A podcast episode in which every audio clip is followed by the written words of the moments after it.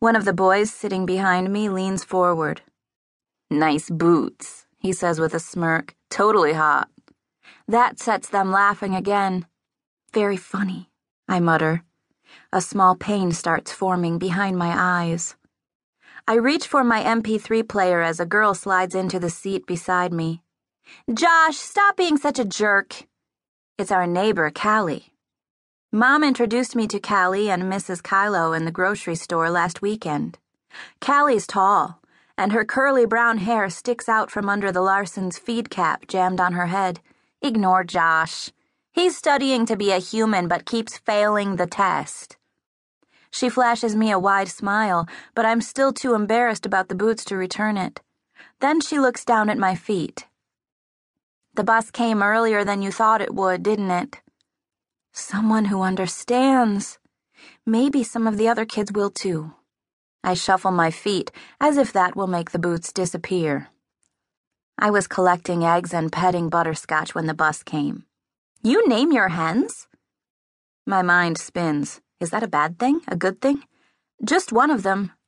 We used to name ours too, but hens don't live that long. If they have names, it's easier to get attached to them, and then it's sadder when they die. It's also hard to eat something with a name. My eyes widen. I'd never thought about that. Will mom or dad one day serve me butterscotch chicken soup? How are your sheep? Callie asks. I love sheep, but dad won't let me get any.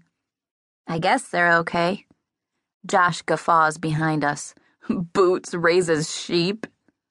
I turn to face Josh, marveling at his long eyelashes. My jaw tightens. Don't call me Boots.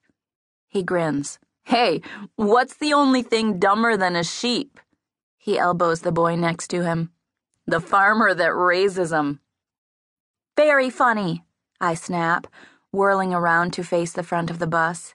Ignore him, Callie says. So, how many bucks do you have? I swallow. How many bucks do we have?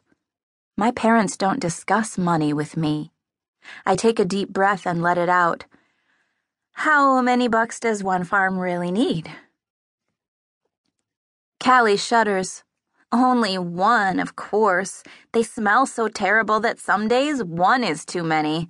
I don't know how you can stand it. Oh, buck, male goat. I can't, I say. Jersey stinks like a dumpster.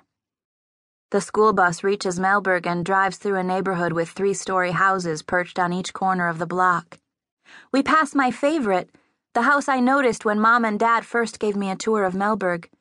It's light blue and has burgundy trim with soft pink highlights running along the roof and porch. Mom says it's a Queen Anne style house, but it looks like a castle.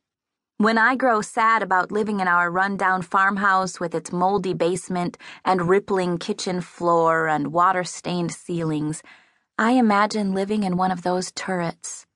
A girl my age comes out the front door and waves to someone inside. Her long black hair sways as she walks, and she's wearing a blue suede skirt and matching sandals. I doubt there is chicken poop on the bottom of her footwear. She climbs on the bus and walks to the back. Five minutes later, the bus squeals to a stop in front of the Melberg Middle School, an old two story brick building. Here we are, Callie announces. I hurry off the bus and push through the crowd before Josh can tease me again. Maybe no one will notice the boots. The hallways are dark and narrow, lined with battered tan lockers. The walls are plastered with self esteem posters and sports schedules. When Mom registered me last week, I was assigned a locker, given my class schedule, and introduced to the principal, Mr. Mayburn. I stash my pack in my locker, find my way to room 135, and take the first empty seat. The girl behind me smiles. I love your skirt, but will it pass the Mayburn test? The what? The tall man standing at the front of the room taps his desk with a ruler to get our attention. When everyone is quiet, he says, My name is Mr. Suarez, and I'll be your teacher for team time. Every morning, I'll take attendance and hand out information about school activities. He considers the list on his clipboard, looks around the room, and starts checking off names.